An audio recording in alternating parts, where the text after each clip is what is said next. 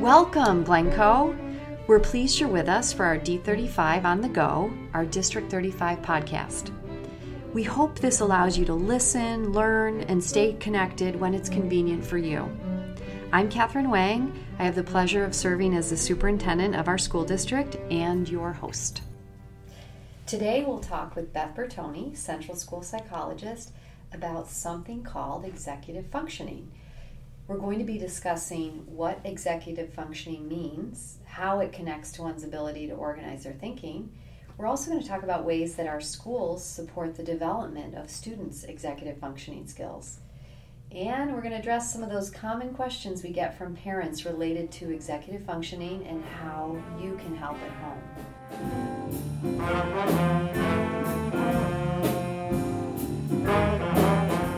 Thanks so much for being with us today. I'm so happy to be here. Thanks for having me. All right, we're going to start with a quick round of your favorite things. So we want to get to know you just a little bit. So tell us, what is your favorite part about the back to school season? So, as much as I love summer, I do like the return to routine, and I think all parents would agree that especially getting my kids back into a little bit of a routine. I have a 2 and a 4 year old, so it's been fun to see them starting. They're both in school. It's been fun to see them starting school and kind of all of us in a routine together. So you all had to get back after summer into school routine. I love yes, that. Yes, yes. Okay, how about favorite food?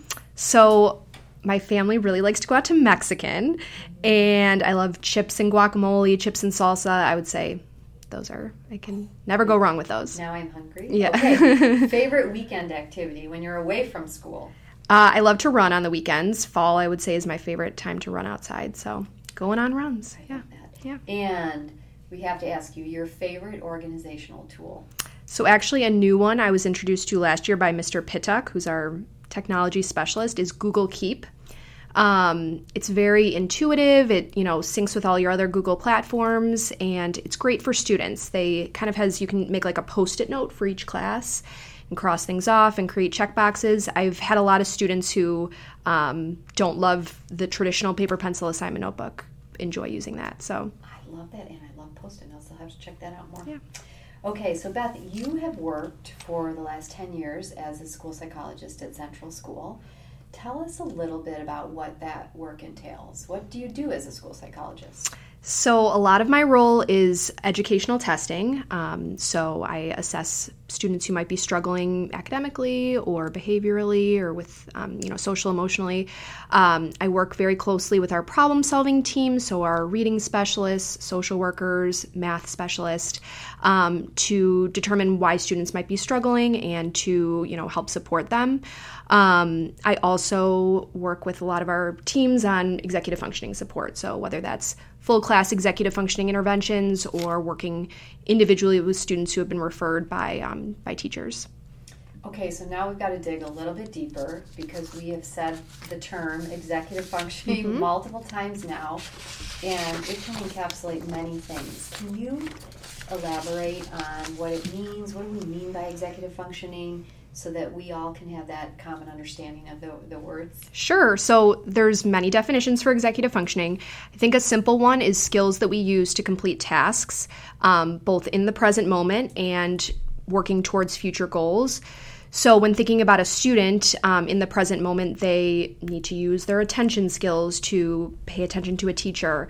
Um, they, you know, might use note taking skills to help their working memory and recalling what they're learning. Um, task initiation is another executive skill. So if they're asked to begin a task, getting started on that promptly would be another skill. And then some more future directed skills, such as putting a paper in the right spot so that you have it for later, um, writing down what you need to do for later to aid your working memory. Um, all of those are kind of involved with with executive functioning, and underpinning all those are self regulation, self awareness, self monitoring. Those are all skills that are involved with with executive functioning. That has to be the most clear definition I have ever heard. That really helped me to get a sense of what falls under that executive functioning. May I Thank also you. ask? Sure. Is it appropriate? Is it um, the correct terminology to, to shorten it to EF? Is that what we hear sometimes? Yes, I think that I, I use that a lot. Um, it is a longer term, so I think saying EF is, is great. Okay. So I'm a parent, and how might I know that my child is struggling with executive functioning? What What is that going to look like? I can understand all those examples that you share, but what am I going to see in the home to be to be worried about my child's developing EF skills? Yeah, so of course it varies by student. Some students, you know, might struggle with one of these skills, and so, some might struggle more globally. Um, themes that I hear are um, that a child's having difficulty thinking and planning ahead. They're kind of maybe in the moment and not thinking about how to be prepared for the next day, what they need to have in their backpack for the next day, what materials they need to have, um, difficulty getting started on tasks. So maybe they're a child who avoids homework and then feels stressed. Maybe they're a child who kind of rushes through work and doesn't attend to details.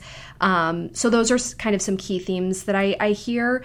Um, of course, just general organization of materials. A lot of times I hear parents say, my kid just really struggles to, to keep track of things. Um, and then, you know, just generally, I, I think parents are the ones who kind of tend to see the stress and emotions at home. So around homework, they see, you know, meltdowns, frustration, difficulty, you know, knowing what to do and how to do it. Um, so I would say those are kind of the, the themes that I, I hear most from parents. So what you're describing, Beth, is pretty much everything that we ask a child to do to, to navigate a school day. So I'm going to fess. I'm going. I want to jump to, and I hope our parents want to hear this as well. Is what what does the school do to help very intentionally work on those skills and support a child to grow in that area? I think we have a staff who really does understand executive functioning, and there are a lot of things that do happen in each at each grade level. Um, for example, in fifth and sixth grade, they use that advisory time to go through the assignment notebook at the beginning of the day and talk through what's coming and what kids have to do. Um, a lot of teachers have really nice nice systems that they you know teach kids about how to organize things. Um, as the kids get older, some of our teachers are really great at teaching like note taking skills and study strategies. So I think there's a lot that happens in the classroom. I think another thing that I see our teachers being amazing at is routines having like this is the same routine in our in our class every day and i think that really helps kids who struggle with these kinds of skills um, first of all feel regulated like i know what's coming and i can follow this routine um, so i think those are those are some of the things among many that I, I see our teachers do to support these skills You talked about your role in helping uh, teachers or parents to problem solve. What are you hearing from teachers about EF? What are the, the trends that they're bringing forth? Very similar to parents, I would say our teachers are really good at identifying, though, when they see inattention, difficulty getting started on tasks, um, that organization piece, they, you know, can often identify that. One that is starting to come up a lot more, as you can imagine, is um, difficulty managing technology and impulse control around technology. So, our teachers are having to really identify when a kid is struggling to use technology for learning and maybe it's becoming more of a distraction and determining how they can support a student with that. And maybe intentionally kind of, you know, say this isn't a time that you need your ipad we're going to remove that distraction from you and you can use you know just your your textbook for this um, so those types of things i hear from from teachers. And kind of like i said before i feel like the the parents might see more of the emotional end of things. Not that it doesn't come in school too but i think parents probably see more of the the emotion and the comfort of, of home that comes out around around homework.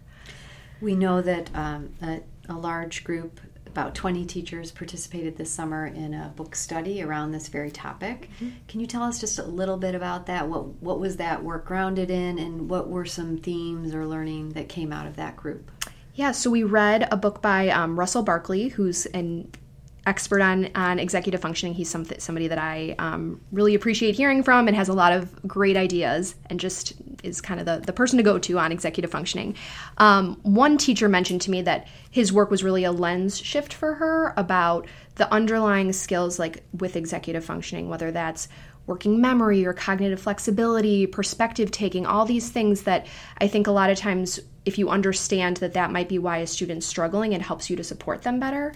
Um, this teacher, for example, talked about writing and how it helped her understand why a kid might struggle with writing, which has a lot of executive functioning demands within it. Um, so I think that that kind of deeper understanding of executive functioning was helpful for myself and for hopefully the other people who participated. Beth, you talked about um, some of the ways our staff would support our children with executive functioning. What about at home? What do you see are some ways that a parent might be more intentionally helping a child with those skills? So I'll say that middle school can be tough because I think that um, kids are seeking more independence. Um, and I think sometimes recognizing that even though kids might be seeking independence, they oftentimes do still need a little bit of adult support. Um, one thing that I often recommend to parents is before a kid gets into the week on Sunday, I, I heard it somewhere called a Sunday session where you take 10 minutes to you know go over the family calendar talk about what activities the child has coming up talk about maybe what tests they have coming up before you get into the craziness of the week to kind of help that the kid look and plan ahead as much as possible getting a kid to kind of verbalize what they have coming up and talk through it um, i think that that can really help a kid feel regulated going into the week and know what's coming. Um, and also you know kind of be prepared with the materials that they might need and just kind of start to, to think through those things. I think that can kind of help um, you know in advance with some of the stress that might might come up. So that's one thing. So those sound like incredible proactive ideas. And then mm-hmm. the week comes mm-hmm. and with every day there's potentially another homework assignment. Mm-hmm. What are your suggestions and ideas for the family and parents to support and manage that for their son or daughter? One thing that I do a lot in my office with kids is I'll have them sit down and just on a post it note make a list of the tasks that have to, the most important tasks for that night. And estimate the amount of time each one's going to take, and then use a timer to kind of get through each each task. Um, I try to get on kids' level and say, let's get through these things because I want you to have time outside of school to do what you enjoy. You know, life shouldn't be school and homework. So I think talking to kids about, you know, how can you get these things done efficiently? Where do you need to work to get them done efficiently? How can you manage your distractions? Um, maybe your room isn't the best spot. Um, but I think that can just be a quick, helpful thing to do. And the use of timers, I, I love timers um, for kids who might be like, this is going to take forever, and then helping them recognize, well, if you really dedicate your time, really only took 20 or 30 minutes. Um, so that's that's one tip that I would I would say I find helpful. So building on that, mm-hmm. when you think about middle school, that's the time where we do see some workload increase. Mm-hmm. We see homework possibly across content areas, and you see tests that may be a little bit more robust than what they experienced at West School. Mm-hmm. So, any important strategies or tips for parents to help support their children with that at home? So, um, yeah, I would say that taking an active approach to studying, I think a lot of times kids think, oh, if I just reread through things or just look at my notes or look at as much as possible, taking information and doing something with it, whether that's making flashcards, whether that's taking homework problems and kind of shifting them to make a new problem and then going through them, trying to figure out as, pos- as much as possible the areas that you aren't confident in and then you know, reviewing those things. Um, if it's an essay, sometimes kids just will read through it and say, oh, I think I know what I'm going to write. Well, maybe actually write out the bullet points. And that helps you figure out, okay, well, I need to look back at this because I'm not exactly certain what I want to write. Another thing is, I think, um, you know, middle school is kind of a time when you can maybe have little failures and learn from them. So if there is a test that you don't do well on, maybe looking at it and figuring out where did things not go well and what can I do next time to, you know, review a little bit differently or to take a different approach to studying. I know kids might not always be open to that, but that is something that I think is helpful. I appreciate that. I think everything you've talked about, um, you've given tips and ideas that our parents can really kind of reflect on and think about what am I doing in the home environment as well to support my son or daughter. So, Beth, on September 20th, we have a a D35 Learning Together event coming up that will focus solely on EF. You connected us, thank you very much, with Maggie Schwalbach, our speaker. Can you tell us a little bit about why you suggested our district uh, connect with Maggie and, and what you hope will come out of that? Yes. Um, so Maggie is the owner of North Shore Executive Functioning. Um, so she, her company works with both kids and adults. And actually, funnily enough, I heard about her from a friend of mine, an adult friend who um, worked with an executive functioning coach through her her business and had a really good experience. And then I listened to a lecture that I found that she did at Evanston Township, and I just thought she had great ideas around executive functioning, great strategies. I was impressed with her her deep knowledge of executive functioning, and I'm always wanting to learn more about strategies. So I think this is a topic that every parent could get something out of, and even adults can think about where they might have executive functioning struggles and how they can, you know, improve that to help their child. So um, I'm really excited about about her coming to speak. So, in addition to this podcast and then Maggie's talk, are there any other resources that you recommend for parents to use or, to, or staff members to support the topic for their children or the students whom they serve? Sure. Um, I love Peg Dawson. She has a couple books, Smart But Scattered, and then Smart But Scattered Teen. Um, she has great practical resources, and she's somebody who I, I her book is a reference for me often.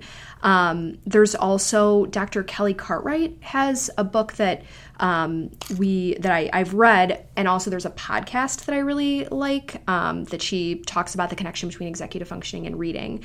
Um, it's called To the Classroom Podcast, and Kelly Cartwright's the speaker. Um, and then Russell Barkley, uh, he has a lot of online resources, and he's a great, uh, great resource for understanding executive functioning. Well, Beth, thank you. You have filled us mm-hmm. with lots of different ideas and strategies and, and resources that we can go and take a closer look at. So, thank you so much for what you do every day to support our students and our staff, and then being available to support our parents as well. Of course. I'm glad you're on our team. this was great. Thank you so much, Catherine.